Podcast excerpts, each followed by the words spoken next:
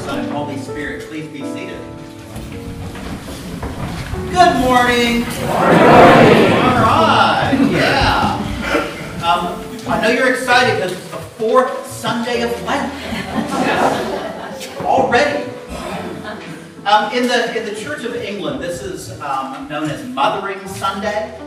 Um, it's a day in which uh, people who were domestic servants would be released from their employment and somebody's to go back to visit with their parents and bring them gifts. So if you're a mom, um, look at your kids and ask them where your where your gift is on this Mothering Sunday. Mothering Sunday. Um, tell you a couple stories today. Um, one was about a traveling wise man. Um, he was traveling because it was the season of traveling wise men. They are migratory. this wise man coming through uh, these villages, and, and it was a custom, if you had your own village wise man, that the two would get together and have something of a, of a duel, a competition. And so this wise man is coming and comes to the village of our friend Nasrudin. Nasrudin. Some of you might remember Nasrudin. If you don't, look that up. It's easy enough to spell in Google. It'll find it. Nasrudin. So since um, Nasrudin was part of the home team, um, he accepted the offer of this challenge from the traveling wise man and said, Well, since we're the home team, we get to set the rules in this challenge. And the traveling wise man said, Sure, um, we'll play by your rules. So here's the rule you can ask me 40 difficult questions, and I will give you one answer that answers to all of them. And so the excitement was building, everybody gathered, and, and the, the traveling wise man presented 40 questions of just tremendous complexity. And then all eyes were on Nasrudin. So what do you have to say? And Nasrudin says, I don't know anything. and everyone groaned, but they all agreed that the home team had won. Think about it. Um, the parable for today. The parable of the, what do we call this? Prodigal, prodigal son. Okay. Others would say a better name would be the prodigal father. And others call it the parable of the two lost sons. The two lost sons. The fact that we can name this story different things that kind of capture elements of the story tell us that unlike Nasrudin providing one answer, there's not just one answer to what this parable is about. It's a very gracious parable. It's a very open parable. It's, it's a parable where the reader can enter into in multiple ways.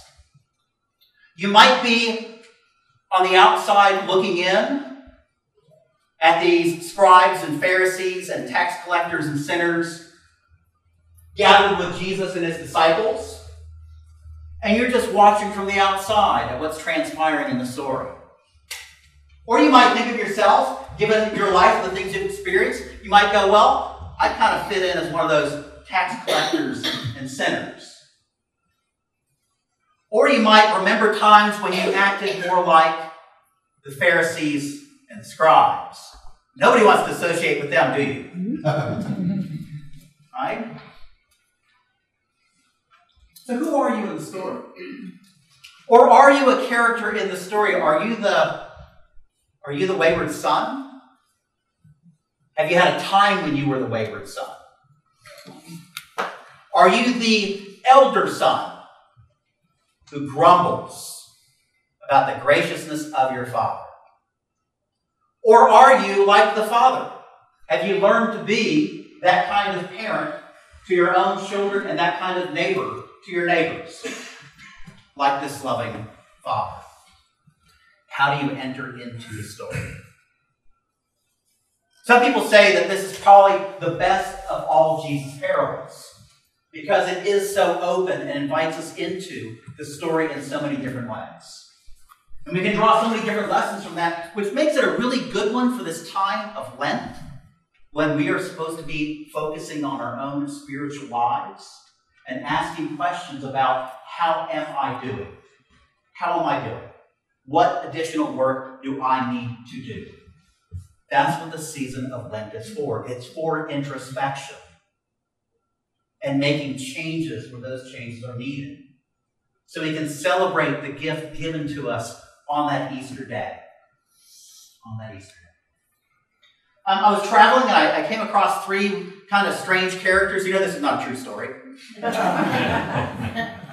I was traveling and, and, came across these, these three men, and, and it was it was really strange. They were they were carrying bags. Each of them had two bags, and they were carrying them around their their necks. There was like a strap they had that held one bag in the front and one in the back. And I thought that was mighty strange, so I had to ask them, well, so what's up with the bags, guys? And the first one said, you know, well, this bag that I have in the front, it's where I keep all, all the things that have happened to me that are hurtful. All the insults, all the times when I've been humiliated, all the loss, all the grief, all the suffering. I keep this in the bag that's in front of me. So what's on the back? Oh, that back there? Those are the good things that happen. Okay? That's all the good stuff that happened in life. It's back there. But here in front, I keep this stuff in front of me, and, and as I travel along, I, I frequently stop and, and pull out one of these things that happened to me in the past, and, and I just I experience it all over again.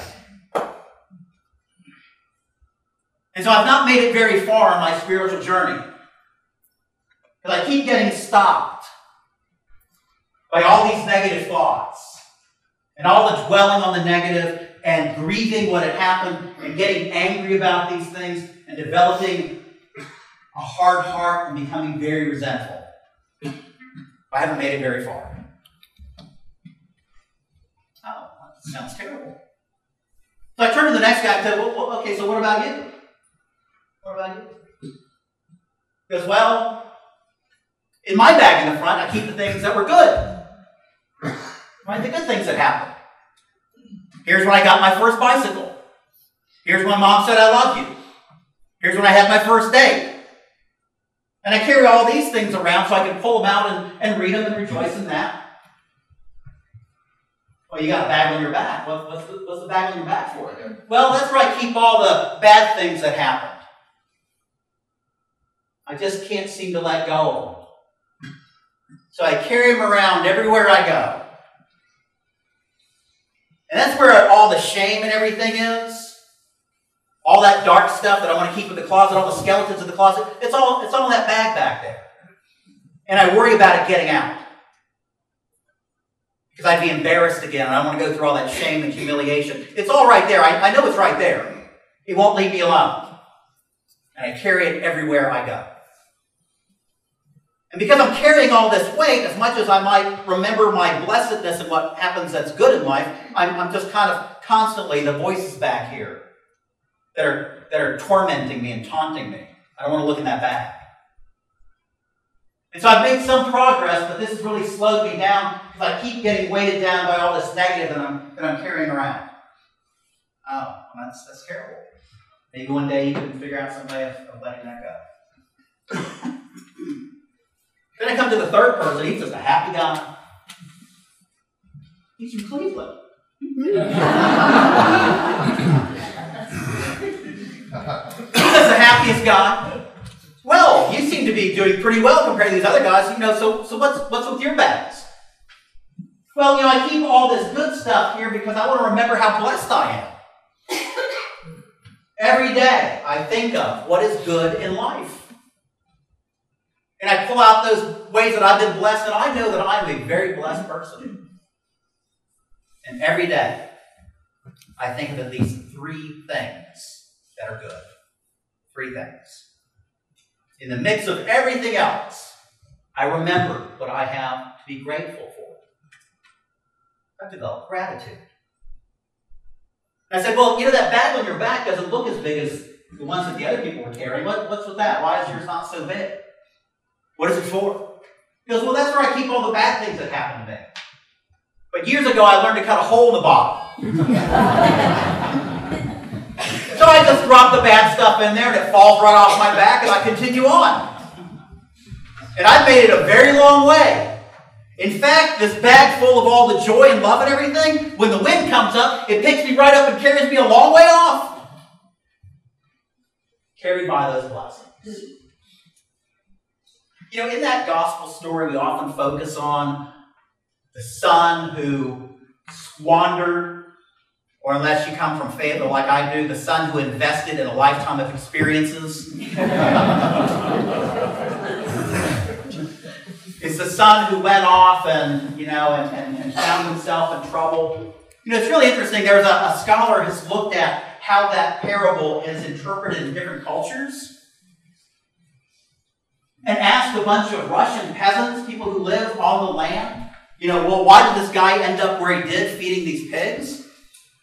Well, they heard the story. They said, well, it's because of the famine. Right? That's what the story says. There was a famine, and he ended up in this place, and they go, well, yes, the famine. That's why he ended up in trouble like he was. They asked a group of, of native Africans, people from African cultures. Remember that thing about it takes a village to raise a child? Very communal. And when you ask them with these traditional values, you know, those, those African communal values, you ask them, well, why did this why did this young man end up where he did?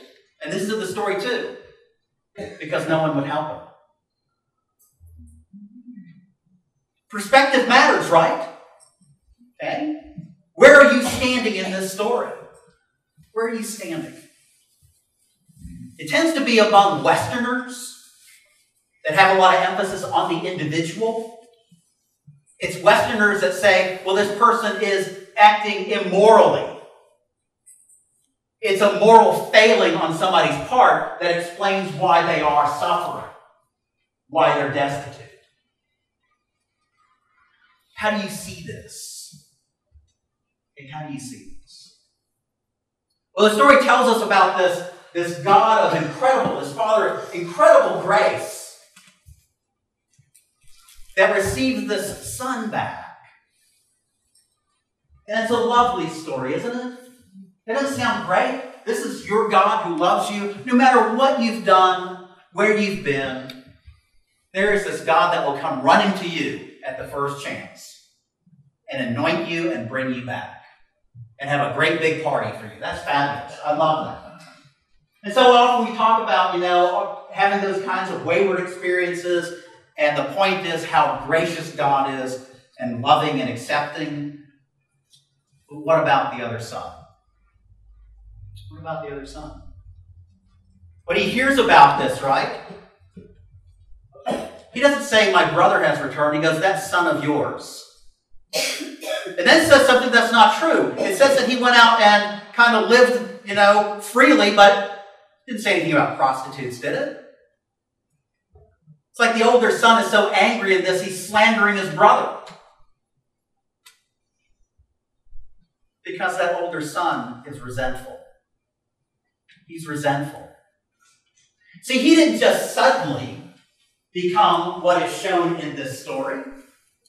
He just didn't suddenly go, Oh, I am so angry about this. I think what's true about the older son is he's been watching the whole time. And he's been wanting something. He's been wanting something. He wants affirmation of all the work that he's put in. He wants recognition he wants fairness as he sees fairness. He wants justice as he sees justice. And he is angry about what he sees. He's angry at his father because he's never been recognized. He's angry now that he's been doing all this work, hasn't received recognition, and then that, that son of yours, you embrace him? He's got this righteous anger at his father and his brother. And where does that come from? It comes from carrying that bag around with all that crap in there that hurts us. And he is full of resentment. Full of resentment. And he won't come back. because he's darn bullheaded too. Maybe the father has some, some blame in this. Maybe the father has some responsibility in this. But that son does as well. Huh. Who are you in this story? Any of you have any resentments that you haven't dealt with? I wonder. I wonder. There's an old Cherokee grandfather who was spending time with his grandson. His, grand, his grandfather's passing on wisdom to him, and one night um, he says to his grandson, uh, Grandson, there's a, there's a war going on inside me. And the grandson's like, Grandfather, what are you talking about? He says, Yes, there are two wolves fighting inside me. One is full of anger. One is full of vengeance. One is full of resentment and wants to strike out and lash out and make people hurt as he's been hurt. Wow, grandfather, that's terrible. Who's, who's that wolf fighting with? Well, the second wolf is a wolf full of compassion, mercy, understanding, peace, joy, love, and all those wonderful things that I think we want for ourselves. Oh, grandfather, which wolf is going to win? Grandfather said, Grandson, it's the wolf that you feed.